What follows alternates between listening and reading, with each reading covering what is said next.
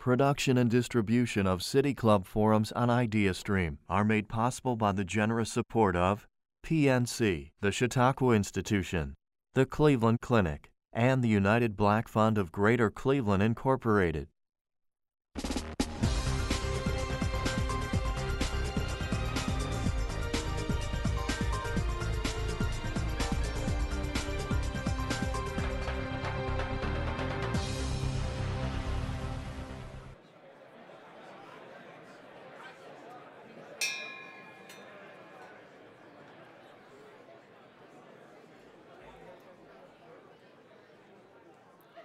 Good afternoon. Good afternoon. And welcome to the City Club of Cleveland. I'm Megan O'Brien, president of the Cuyahoga Community College Foundation and a proud City Club member. I am pleased to introduce today's forum, a conversation on the state of manufacturing in Ohio producing over $100 billion of our gross domestic product and employing more than 700,000 people, Ohio's manufacturing sector is an essential driver of our economy and our society. So, how is the Ohio manufacturing sector actually doing? Has the industry been able to keep up with technology? Do our manufacturing companies have the momentum they need to continue growing their companies and workforces in 2020 and beyond? Today, we'll find out. The 2020 Ohio Manufacturing Survey, conducted by the Manufacturing Advocacy and Growth Network, commonly known as Magnet, and the Ohio Manufacturing Extension Partnership, has the answers, trends, and insights that will deeply impact Cleveland and all of Ohio. The format of today's forum is a little different. First, we'll hear the survey results from Magnet President and CEO, Dr. Ethan Karp. Then, IdeaStream senior host and producer, Rick Jackson, will talk with local manufacturing CEOs as they respond to the report. And then finally, we'll have our traditional City Club Q&A format. So let's begin. Dr. Karp joined Magnet in 2013 as vice president and took over as president and CEO two years later. Prior to this role, he served as engagement manager for the global consulting firm McKinsey in Cleveland. Dr. Karp is a trained scientist who spent many years trying to uncover how the brain works while attaining his PhD in chemical biology from Harvard and undergraduate degrees in physics and biochemistry from Miami University esteemed guests, members, and friends of the City Club of Cleveland, please join me in welcoming President and CEO of Magnet, Dr. Ethan Karp. Thank you. Good afternoon. Good afternoon. Let me start by showing you two pictures. One, a child eating ice cream. The other, a hurricane. When you look at these two pictures, something very different happens in your brain. The negative image stimulates more electrical activity every single time. Why? Because when it comes to our brains, bad is stronger than good. That's even the title of a famous academic paper written by psychologists from Case.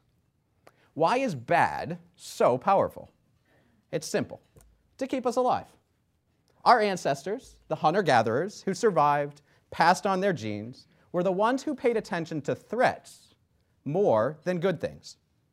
And our brains then became wired that way. Don't get me wrong, this can be very useful.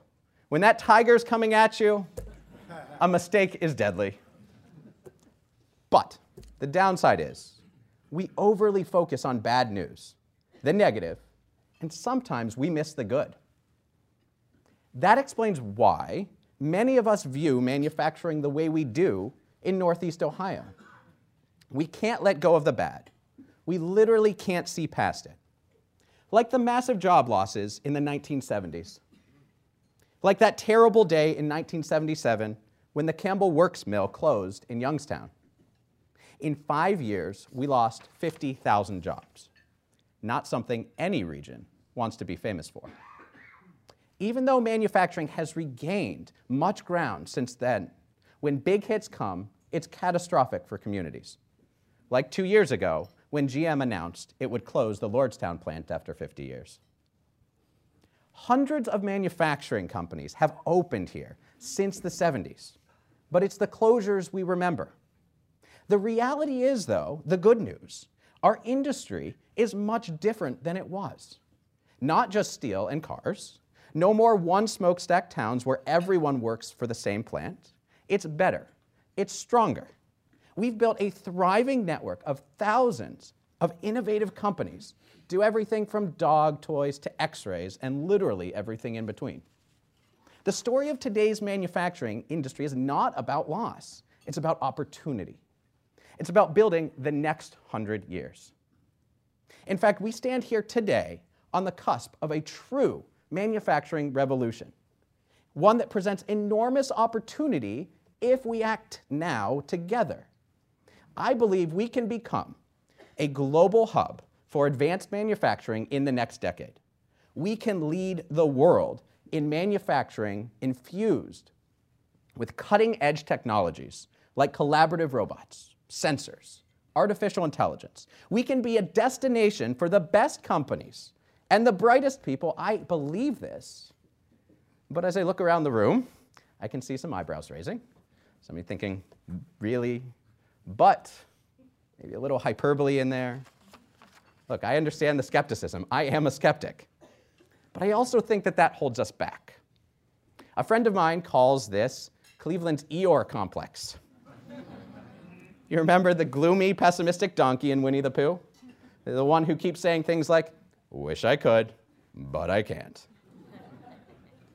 Today, let's leave Eeyore behind. Give me 15 minutes to convince you that manufacturing is our future, that we can lead the country and maybe even the world. I'm going to make my case using the rule of four. Remember those psychologists who studied the power of bad? Well, they also found out that it takes four good things to overcome one bad thing. So let's start with four powerful facts. One, manufacturing drives half of Northeast Ohio's economy, half.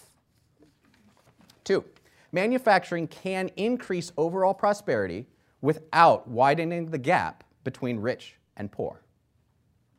Three, Ohio is the third largest manufacturing state in our country. And four, the income from every manufacturing job delivers four additional jobs in the community. That's massive. Manufacturing is the foundation of our regional economy, and it's growing again. That is the headline from Magnet's latest manufacturing survey that you can all get a copy of outside, just released today. Sincere thanks to our sponsors, Barnes Wendling, Bank of America, Allegro Real Estate Realty Advisors, and to the Ohio Manufacturing and Federal Manufacturing Extension Partnership that helped us reach the nearly 670 manufacturers that I'm going to present the insights from. And so here are four insights on growth we heard directly from those manufacturers. One, manufacturers had another good year in 2019, with more than half reporting that their revenues are up. Two, in 2019, most manufacturers grew their workforces yet again.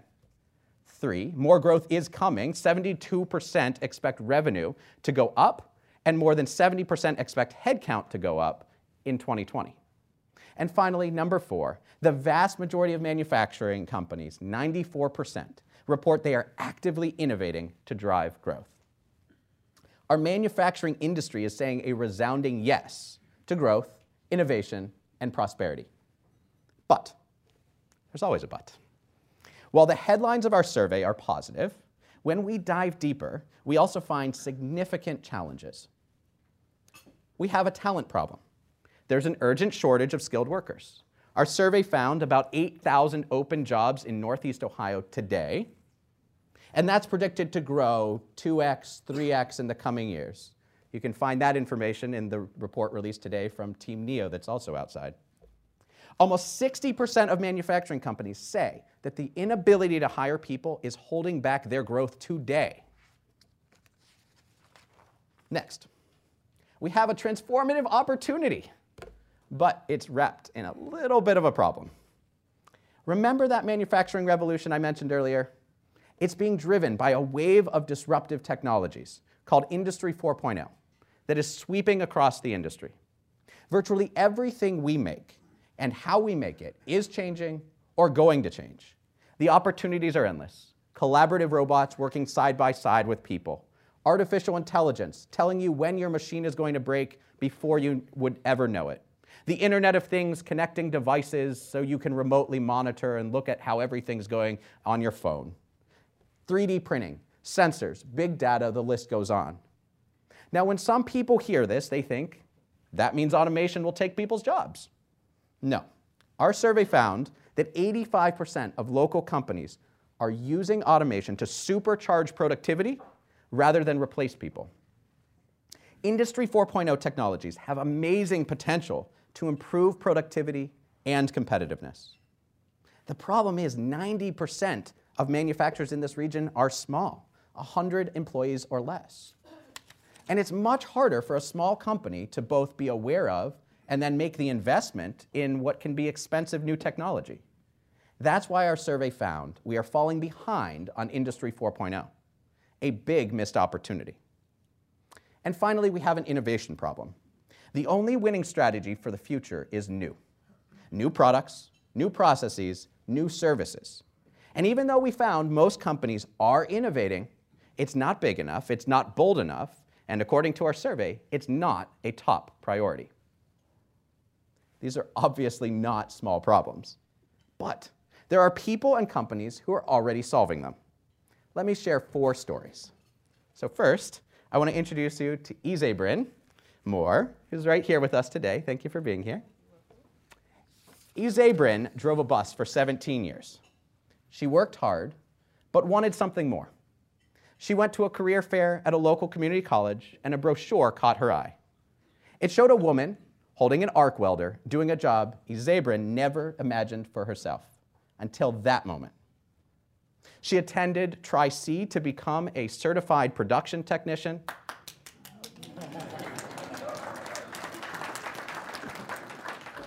was then hired by DuPont. Izabrin brings home more than twice the salary that she used to, and her career trajectory points straight up. Most importantly, she leaves work every day with a deep sense of pride. I see it in my kids' eyes she says. That's the real win here. Isabrin is the future of manufacturing, highly skilled, diverse, proud to be making the things that run the world. Next, a great story about a local company is making hand sanitizer part of the Internet of Things. You've probably all heard of Gojo, a family business in Akron that invented Purell hand sanitizer. We also know that batteries and water don't mix particularly well, and having to change them frequently in hand sanitizer dispensers in commercial settings is a big hassle. Gojo also likes it that none of us like when we walk up to them and wave our hands and nothing happens. So they're working on a new solution a touchless dispenser with a long range power system. No more batteries, no more wires. And these smart hygiene stations will become part of the Internet of Things, connected to building management systems in businesses, a voice assistants in your homes. It's a great example of using Industry 4.0 technology to transform products, solve customer problems, and drive growth. Now, an incredible story of innovation from Lumitex. President Peter is with us as well, a lighting company in Strongsville. A few years ago, Vedang Kothari was a student from Case Western interning at Lumitex. He was asked to brainstorm new applications for the company's phototherapy an already innovative technology that literally swaddles babies in light to treat jaundice. Vedang discovered that this technology could also be used to treat painful mouth ulcers, a side effect of cancer therapy. Lumitex has now spun this project into a new company called MuReva Phototherapy. And in just a few short years, Vedang has gone from an intern with a great idea to president and CEO of a medical startup.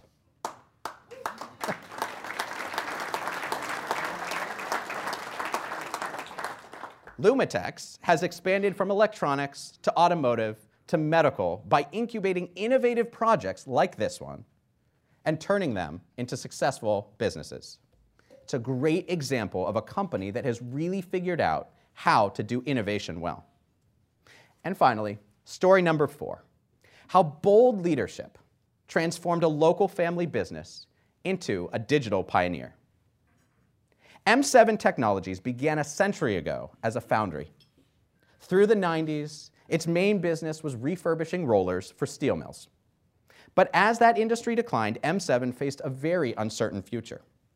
Until Mike Garvey came home from Wall Street to lead his family's business. He bet big on emerges, emerging Industry 4.0 technologies. Today, the company boasts state-of-the-art manufacturing and R&D facilities at the cutting edge of combining 3D printing with sensor integration. The company has also built the world's largest 3D printer. So big, you can drive a truck inside of it. Where is the world's largest 3D printer? Fittingly, it's in Youngstown.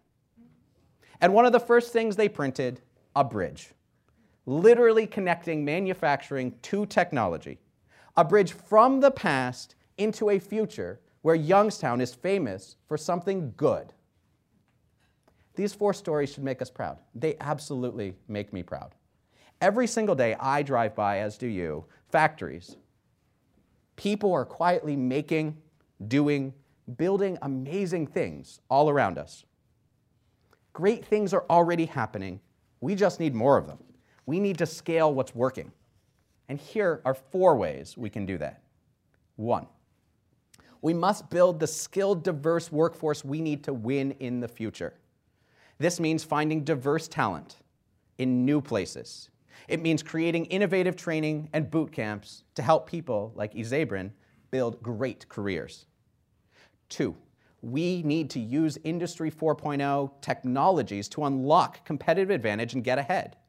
To do this, we need to help manufacturers figure out how to put Industry 4.0 technologies to work on the shop floor and in their products, just like Gojo. And we need to create an investment fund to help them do this. Three, we need to constantly and continuously innovate. This means building a thriving innovation ecosystem powered by R&D investment, university research, and a living lab to attract startups. This will inspire and support more small companies to go big on innovation like Lumitex. And four, we must boldly lead our companies and our region to ensure that the future is made right here in Northeast Ohio. We need more company leaders to step up and make big bets and bold decisions like Mike Garvey at M7. And as a region, we need to do the same. We don't need to reinvent this wheel we need to lock arms, collaborate across existing initiatives to make the systemic changes in transportation, education, incentives, and infrastructure that manufacturers need to build the future. Tech talent, technology, innovation, and leadership. These four things are at the heart of a new strategic blueprint for manufacturing that Magnet will release later this year. It's built on hundreds of conversations with CEOs community leaders, change makers, educators, innovators, frankly, the people in this room right now, because none of us can do this alone. But if we bring all of our solutions to the table, we can do this together. I started today by saying I would use the rule of four. I shared four facts, four insights, four stories, and four solutions. There's a ton to do. It's not going to be easy. But we have everything we need to become a global hub for advanced manufacturing in the next decade. That's the bold vision I started with. Let me paint you a picture of what that looks like. Our talent shortage becomes a talent surplus. People are lined up for manufacturing jobs, and we are the capital of manufacturing education in the United States. We put everyone to work. Our plants are as diverse as our cities. Manufacturing is the career of opportunity, it gives more and more people pathways from poverty to prosperity. We lead with ideas. Northeast Ohio is the first choice for manufacturing startups, has one of the highest rates of R&D in the country. We are no longer the Rust Belt, we are the technology belt. We adopt Industry 4.0 10 years before our competition, giving us huge productivity, quality, and lead time advantages. And we are powered by partnership, companies and communities working together to solve systemic problems because we all believe that manufacturing is the foundation of our future. I believe we can achieve all of this because we have an unfair advantage. We never give up. And if you don't want to believe me, believe LeBron James. We all remember his famous quote when he came back to Cleveland In Northeast Ohio, nothing is given, everything is earned. You work for what you have. I'm ready to accept the challenge. We have earned the right to hope. We have earned the right to be proud. We have earned the right to win. And Northeast Ohio has never walked away from a challenge. So here's my challenge to you. Let's leave this room today and start telling a new story. A story about pride, a story about opportunity. Let's tell everyone who will listen that manufacturing, a new kind of manufacturing, is our future. And then let's get out there and build it and win. Thank you.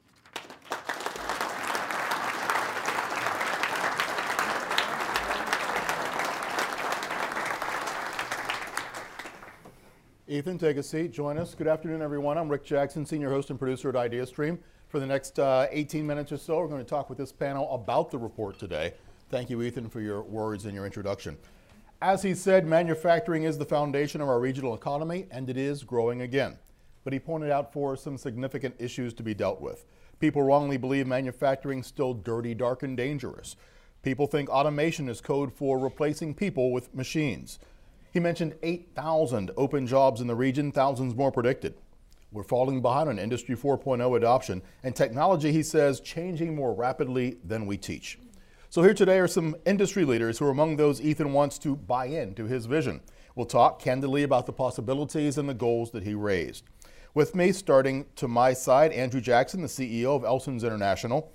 In the center, Joseph Palella, the VP of Operations at Vitamix Corporation. To the left, Carolee Vanacek, the VP of Manufacturing at Timken Steel Operation or Corporation. Welcome them all, please.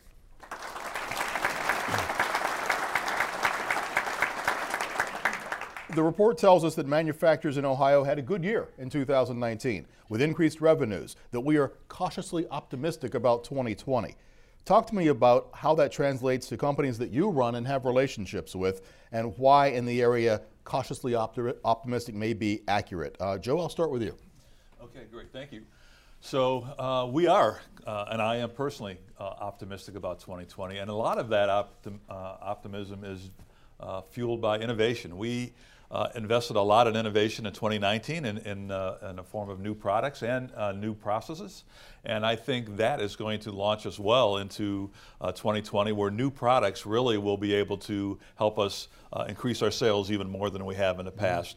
You know, unless you're bringing new uh, products to the market, the only gun you have in your bullet is price, right? The new products allows us to be more competitive and to, and to reinforce our value proposition with our customers. Andrew works at Elsons. Uh, you're a box company, uh, manufacturing and packaging. How does that give you an indicator of how manufacturing as a whole goes? we watch the indicators every day. Uh, if you find that people aren't manufacturing stuff, you don't have a box, and you're not selling the box Because I don't, I don't make any products. I sell the box that the product goes into. Uh, so I'm constantly looking at large manufacturers to understand what they're doing because when they order boxes, I know the economy is doing well. Mm-hmm. Yeah. Left the largest corporation for last. What do you see at Timken that makes you optimistic? I think that um, the, the markets that I see, our end markets, um, are, are also innovating. We're, we're seeing some growth there. Um, I think one of the things personally with our with our company right now that I'm, I'm very happy with is we seem to be very focused on efficiency and really driving um, nice lean manufacturing mm-hmm. so that we can serve our customers very well shorter lead times, that kind of thing. So there's a, there's definitely a unified effort around that and uh, focus on our customers. Ethan said we're in a manufacturing revolution or renaissance. Do you agree? I do agree. I think for for a company like Timken Steel, Timken slash Timken Steel, you know, over a hundred years of experience, and sometimes Um, what I've seen is that you get entrenched in the old way of doing things, and um, sometimes that can that can uh, certainly be a hindrance. But I think that we are definitely focused on innovating our processes, uh, taking advantage of what learning from other companies and learning what other people are doing, and really um, forcing that into our operations, and not not necessarily relying on everything that we've we've known in the past. And I think that's really important in terms of in terms of a revolution. So these four are optimistic. Hopefully, a lot of you are optimistic. At the same time, though, revenue and workforce growth, the report tells us, slowed slightly over 2018. Joe, talent pool is a huge consideration. Retention, competition, both fierce. Challenges are not just Cleveland, they're global. They absolutely are global, and I can tell you, we spend way more time than we would want to in our organization trying to uh, figure out the, the talent situation, finding finding good people who want to come to, to work in manufacturing. As you said, Rick, it's, it's got a bad reputation, which isn't really true anymore. Retaining the people that we have, right, making the work challenging and, and rewarding for them. And, and we've tried to do things to, to make sure people understand the difference that they can make in the world by coming to work with us and help. But it's a challenge every day, and uh, we, would be, we would love to have more people on our team if we could find them, is our reality. Mm-hmm. Andrew, he said that things are going well because we have an advantage here. What's the advantage? We have uh, great sports teams. wow, going there already? Okay. uh, no, I um, I, I, I spent uh, about 25 years doing high value consulting before I bought a manufacturing company, and I've been all over the world. And Cleveland's a great place to live, uh, whether you know it or not. Uh, the cost of living in Cleveland is great. Uh, we do have some sports teams. They may not be great right now, but we're getting there. They'll be there. uh, and uh, you can find great neighborhoods to live in. We have a great theater district. It's a great place to live and work. Um, but more importantly, the cost of living here is great. But the workforce that we have here is a workforce that, for me, is geared towards manufacturing. Mm-hmm. Oftentimes, people think they have to go to college to get to make a good living. You can get into a trade. You can be an electrician. You can be a carpenter.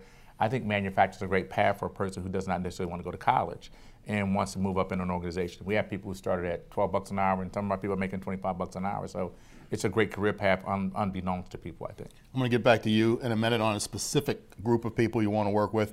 Carolee, the report says 36% of companies are actively innovating how they recruit and who they retain. What am I missing? Where's the disconnect?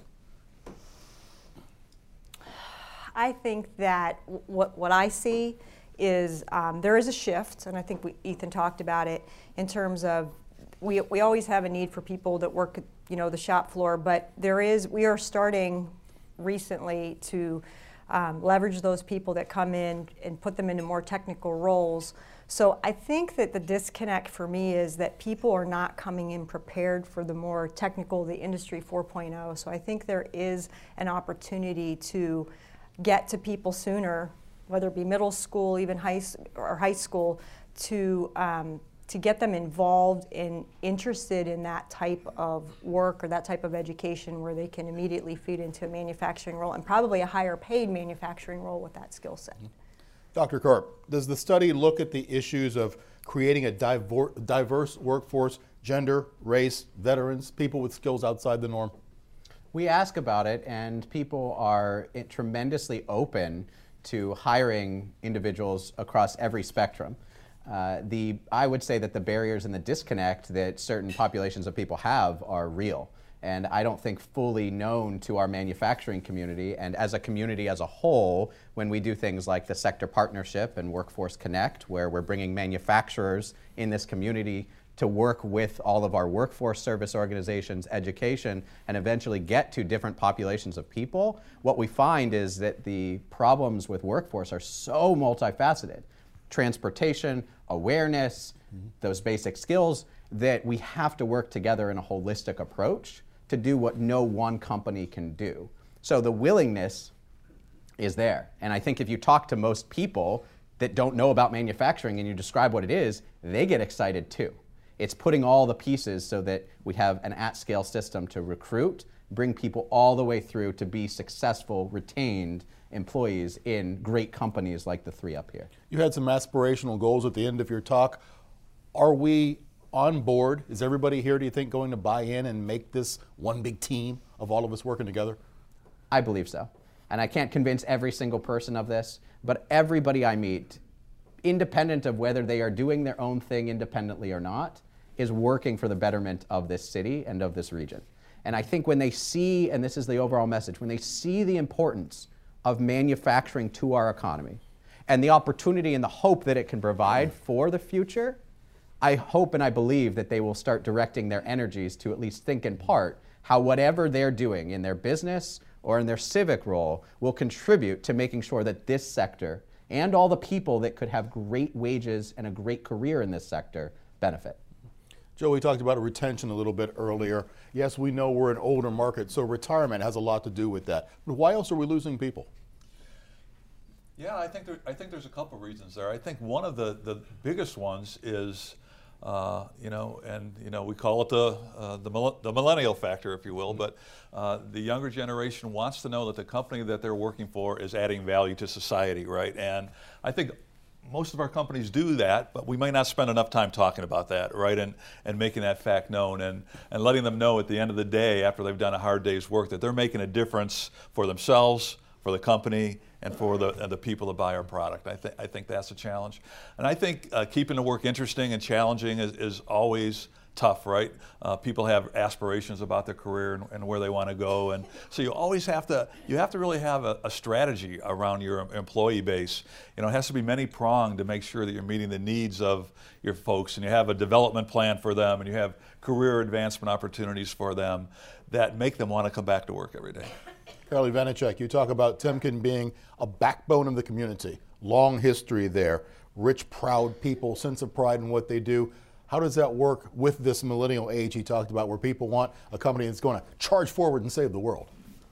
Um, I think it works well. I think that um, Timken, Timken Steel um, have a long history being entrenched in the community, doing good things, and that does play into the, the, the, the millennial factor that people want to be part of something that is meaningful. I also think with the, the long history and the long community standing, you've, you've got people that their grandfathers, their grandmothers have worked there. They want to be part of that. They hear all the stories and all the good things that, that, um, that have gone on and they hear about the great things and how meaningful and how proud people were to work there that they want to continue that. So there's still definitely um, that element that I love, I love to take advantage of, that people are mm-hmm. very proud to talk about that and, and want to come work there. Andrew Jackson, talk to me about some other untapped potential to slow that talent gap. Uh, we did a preview of this conversation on the Sound of Ideas yesterday, and it was a stunning number of how many incarcerated people we could put back into the workforce. You want to talk to me about jail? No, I'm just kidding. no, no, no, just kidding. I am. Uh, we, we at, at, Elson's, we're proud. We have a reentry program at Elson's. I see my buddy Jack Schron over here. We're over on the, on the in the Collinwood area. Uh, and we hire people who are ex-offenders. Uh, we have no issue with that. We're not an ex-offender company. I think my buddy at Edwins, uh, Brandon, uh, does ex-offenders. That's what he does. That's not our core competency. We hire people who have a good story. Uh, when people come out of incarceration, we believe they have a, deserve a chance to have a second chance at life. And uh, so if you have a good story and you tell us what you've done and what you've done to recover, we're glad to hire you. and there are probably in this county at least 2,000 individuals returning every year to our county who are looking for jobs, and if they don't get a job with us, they'll be doing what they do. And I much rather be a, rather be a good neighbor and give them a job with a place to, to go every day, feed their families, give them some benefits, and make them feel good about themselves. Can that work for all manufacturers, many manufacturers? Well, I think uh, what I found is the larger companies that are more institutionalized who feel like, you know, we have a, a, a good uh, supply of individuals who want to work for us why would we pick an individual who has a record as opposed to someone who does not? And I will tell you that I think it works for everybody because if you walk in my facility and I walk you off through the production facility and I ask you who you think is a felon, you'll point out a person who's probably not. and my message to you is they just haven't caught him yet. That's all.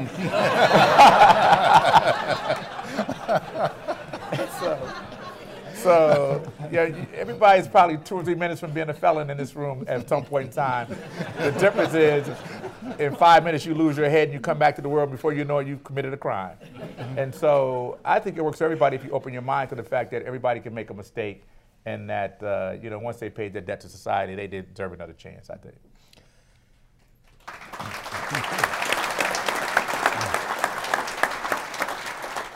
Ethan, you mentioned that innovation was down, but Magnet just opened the Manufacturing Technology Experience. Can it help? What's it do for the region? at our headquarters just down the street, the idea is that a lot of these technologies I mentioned are best seen and touched and felt. And I would tell you, when manufacturers come to our building and see these uh, types of equipment, they immediately get it and say, oh, that robot can go there, this machine could be connected here. So it's about touching and feeling, and it's that sort of awareness that we need to bring uh, throughout Northeast Ohio and all the manufacturers.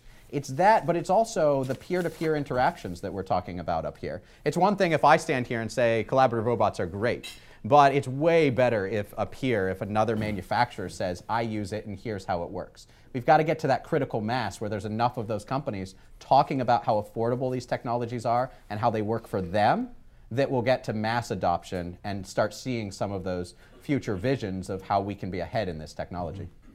I'm going to open up a can of worms because we know that Ohio right now is considering raising the minimum wage from $8.70 to $13 by 2025. A lot of manufacturers think that could crush the bottom line. Joe, I'll go to you first. Is that a frightening proposition? Well, it is and it isn't, right? I mean, at, at, uh, at face value, you start looking at your, your margin eroding, right? But at the other side of the coin is uh, if we want to build our businesses, if we want to uh, have viable uh, workforce and a, and a, continuing workforce. This is what uh, the jobs demand, and quite honestly, the folks in manufacturing deserve it just like everybody else deserves it. So why not? Mm-hmm. Carol, you've got a huge number of employees. You're above, way above the 870 point, but is that a consideration? I think it's a consideration in this respect. Again, we are well, well-paying manufacturing jobs, but back to Ethan's point about the, the four times the industry that supports manufacturing, it could Im- it could impact the people that are supporting our mm-hmm. operations. Mm-hmm. But um, I mean, kind of to Joe's point, I think people work hard in manufacturing and, and those support organizations, so why not? Want to fall in line or disagree? Oh, I agree okay. that we should uh, should consider it. And when we talked on the phone earlier, you guys had a ton to say about this. You're going to leave me out here high and dry. I will, I will, I will, I will, I will add to that. They couldn't stop talking. I will add to that. I, I, I would say that I think, by and large, you're going to find manufacturers in general don't like any sort of sort of government interference, mm-hmm. but restrictions, restrictions, regulations. But that being said, I, I remember a conversation just like this one with a manufacturer that is pulling his, all of his wages up to the $15 an hour mark. And I said, Oh, what do you tell to your peers that aren't doing that? And he just looked at me and said, You have to. It's the right thing.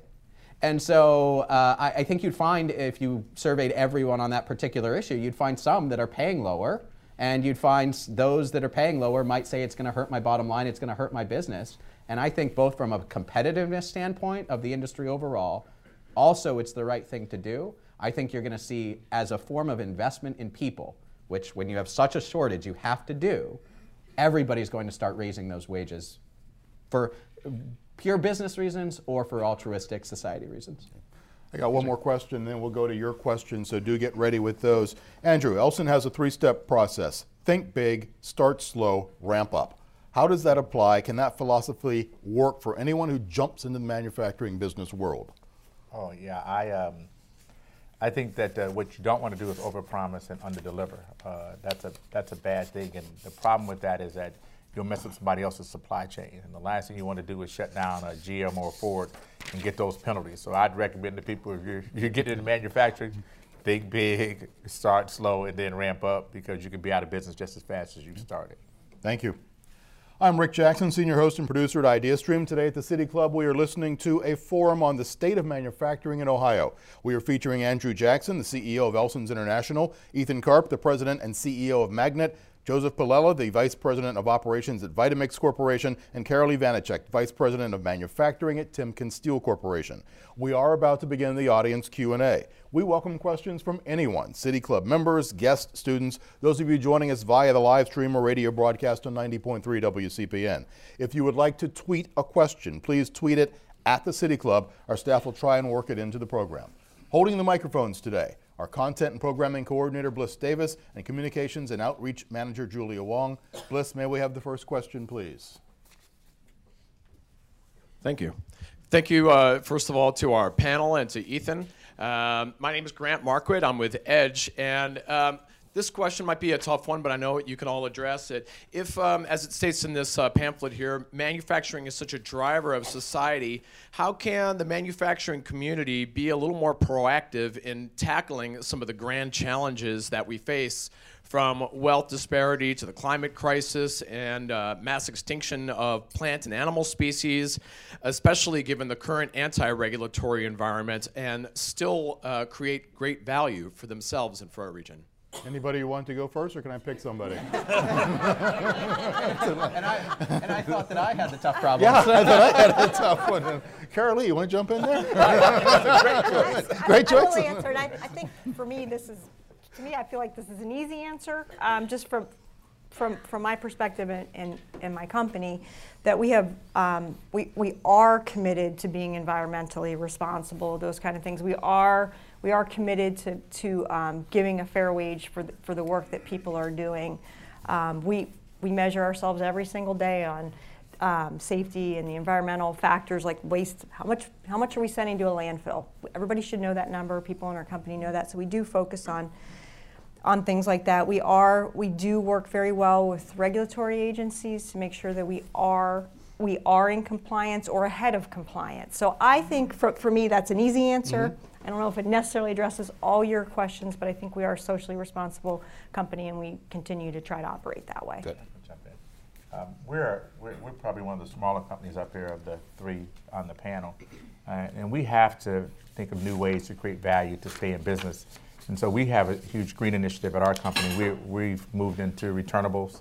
Returnables are a big thing now that people don't want to use corrugated because it's, it's, it messes up the, the environment. And so we have returnables in our facility where you can take up a particular product, you can use it, send it off to your supplier, they send it back to you, and you can use it 12 times.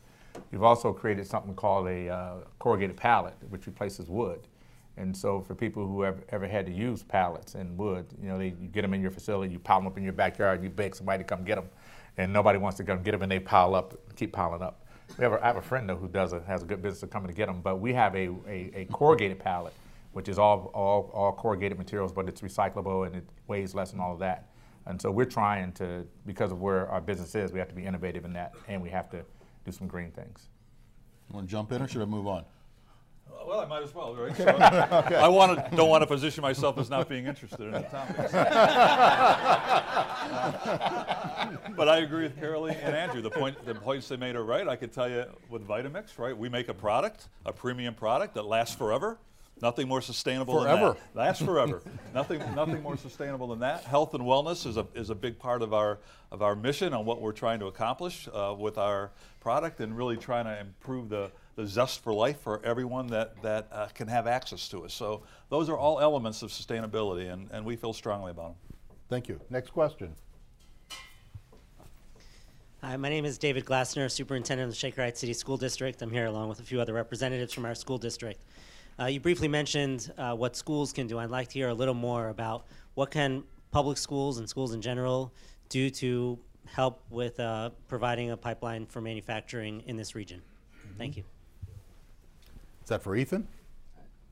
Let's make it for Ethan. I'm happy to happy to answer that. So there's a huge range of things. Education, particularly in the high school and, and, and lower grades, uh, is so important here. And the thing is, the range of things that can be done are enormous. One end of the spectrum, it's just simply awareness. And I don't think it's enough to say, okay, let me have a speaker come in and tell you about manufacturing. That's good. I think a plant tour is better, but even those one offs are not enough because you go further in the spectrum, having a truly integrated career pathway program where every student coming in is being shown the wide range of things that they can become as they graduate, this is where the real meat is at. Because I know that if somebody, you know, you can all think of when was the time that you stopped or your kids stopped thinking that trucks and stuff were cool right? That's probably the age when you have to start convincing kids that, oh, they are still cool. But if you stop there and you don't go all the way through and then go the other end of the spectrum, have programs where you can intern, you can co op, you can apprentice in high school, That's the real opportunity to say, we've shown you what this career is. Now we can get a company to actually invest in you as you're going through high school. So when you leave high school, you now have the perfect opportunity to say, do I want this career? Do I want this career plus college? I don't think it's an either or scenario at all. I think going to your community college, getting your two year degree while you're working with tuition reimbursement is an ideal state for a future workforce that continues to learn and love learning so they can continue using 10 years technology from now and know how to use it. So it's that learning continuum, and the more we can bring manufacturing, all of those experiences I just mentioned, to students, the better. Start small, go up, but definitely thinking big in terms of how we integrate manufacturing into all of our schools. Thank you. And trucks are still cool. One, education. If we could work together and make us the best school systems in the country, that would check, that would attract young couples. The best schools in the country, number one. Number two, how about going to county government, learning from the uh, state, uh, city of Columbus, Ohio, how that opened up all kinds of uh, opportunities, and then the people that graduate Cleveland schools try to entice them to stay in Cleveland. Three things. Okay. Anyone? I, I think those are all great. I, I, I also think that manufacturing communities, this is one thing to know the talent shortage and these issues, no one in the country has figured this out. That's another reason why I'm hopeful is I think we can figure it out. I think we have enough commitment across the community to figure out how to make sure that we have that prepared workforce. And I agree with you, the strength of our manufacturing uh, community does depend on the strength of our education system, not just for the career awareness, but of course, these are much more technical jobs, as Carolee was mentioning, than they ever have been before. So this is a job that requires competence and uh, training as much as it's requiring the commitment to do the work. The 600 plus companies you mentioned that you surveyed for this report, how many of them ticked education as a box we need to underscore? In their desired ways that they are in, interacting with the education system, like 50% of them are in some way interacting with the education system, be it high school or working with their local colleges. So manufacturers understand that getting involved is required. I think it needs to go up a few notches. Folks here are doing it, folks in the sector partnership are doing it, but long term we need a lot more of it. Thanks. Question here? Yeah, uh, for those uh, manufacturers who have operations in both Northeast Ohio and outside of Northeast Ohio. Uh, how do you compare the operations? Are, does, does Northeast Ohio have advantages over the others, disadvantages? Are they the same? I, I can answer I was that. hoping you would. I, I figured you are the largest firm here. Yeah. you know, we have two, two smaller plants, um, one, lo- one located in, near the Indiana border in Ohio and one in North Carolina. And I would tell you from um, a recruitment and retention of the workforce, it is much easier to do that in Northeast Ohio. And when you talk about, you know, that's one of the things that we've had to do is when you talk about collaborative robots and things like that, we, we've had to go to, the, to that out of the necessity because we cannot fill these jobs or we fill them and somebody leaves in two weeks. So it's, it's much easier in, in terms of retention, recruiting and retention in Northeast Ohio. That's my opinion. Thank you. Next question. Hi, uh, Cindy Fisher with Eaton Corporation. We, uh, you know, obviously we're a global company. We've been around for about 100 years. Uh, and so we've been talking a lot about the impact that culture has on driving more innovation, on creating a space where talent want to be. Can you talk a little bit about where you're focusing there and some things that you might be doing as you think about culture of how we behave as well as how we're working, um, specif- specifically with manufacturing? Mm-hmm. Yeah, I could, I could start there. So, so corporate culture, I, I think you're a- asking, right? Yeah, Company yeah. culture. Yeah, so it, it's, it's a very important thing for us. We spend a lot of time talking about it. You know, we have we have values that we try to weave into everything that we do in our business. Decisions that we make, the way we interact with customers, the way we interact with our employees, They're all founded within the values of our company. And you know, the, the values are those that anyone would share. You know, quality, uh, family, uh, integrity, right? Uh, customers, right? They're all good, strong uh, values. And our, and our uh, president and CEO really encourage us all the time. When you have a tough decision to make, weigh them up against your values as a company, right? And if you're following your values, you're going to do the right thing more often than not. So for me, working for Vitamix, it is very easy because the company values mimic my personal values. No one ever asked me to do anything that uh, I, I, struggle with from an integrity standpoint. Um, we, uh, I have this thing that I think is very important in a culture. It's called respect for the individual. And oftentimes, when you're in a manufacturing facility, there's a back office function, a front office function, and the manufacturing people are in the middle. And I tell my people when you go to the facility, make sure you just say hi to the person who's running the machine. Just say, spend, spend double your time in talking to them. Instead of spending 30 seconds, spend a minute with them and say, how you doing today? Because in my place, 75% of my business is in manufacturing and the other 25% is in back office.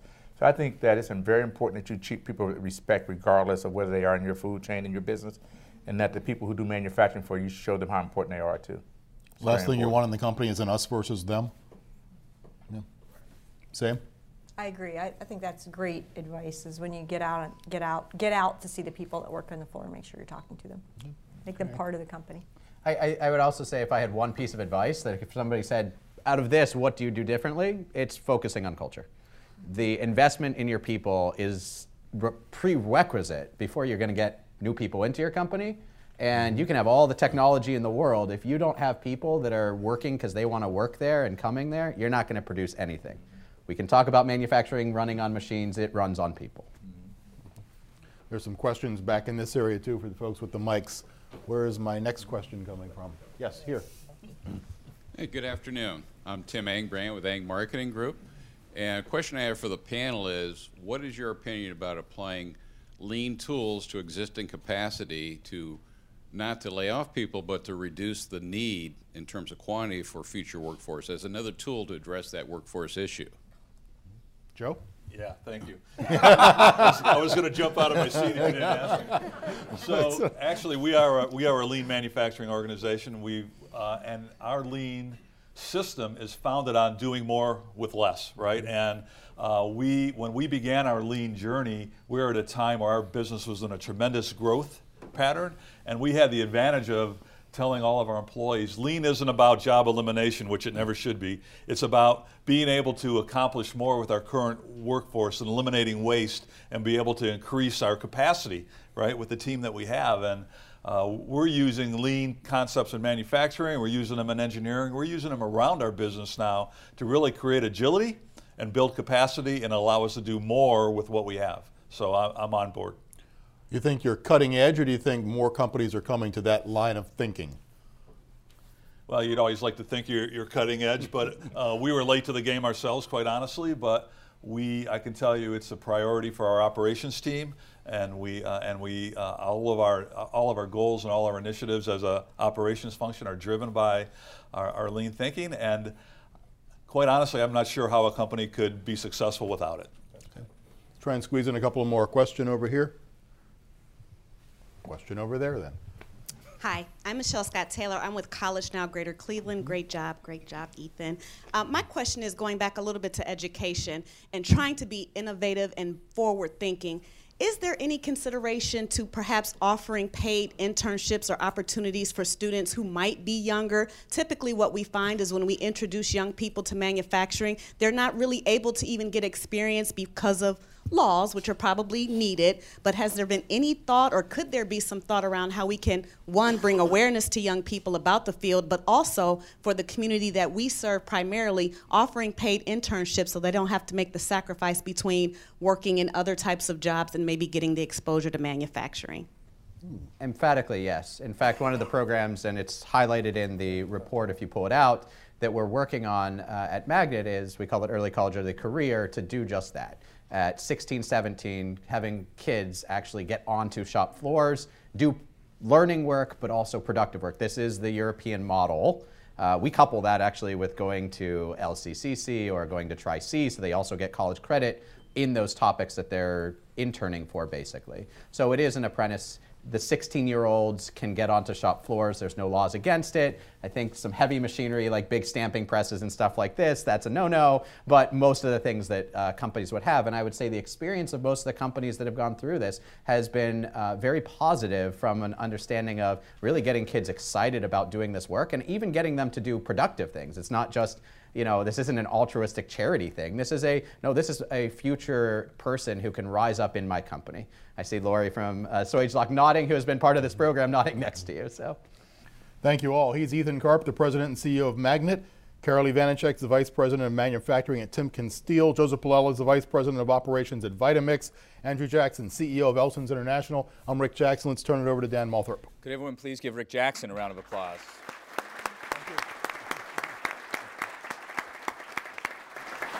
And I thank our panelists as well. I'm Dan Moulthrop, Chief Executive here, and we've been listening to a forum on the state of manufacturing in Ohio.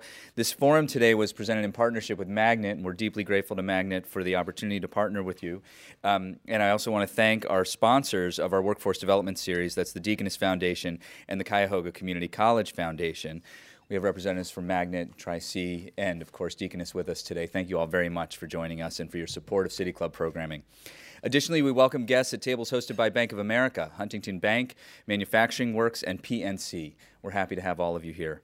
That brings us to the end of our forum. Thank you, panelists. Thank you, Rick. Thank you, members and friends of the City Club, and special thanks to our City Club members who make our work possible.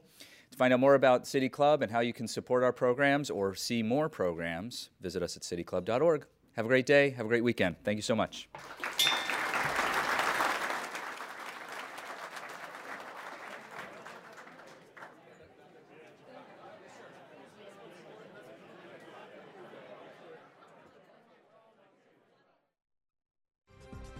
For information on upcoming speakers or for podcasts of the City Club, go to cityclub.org.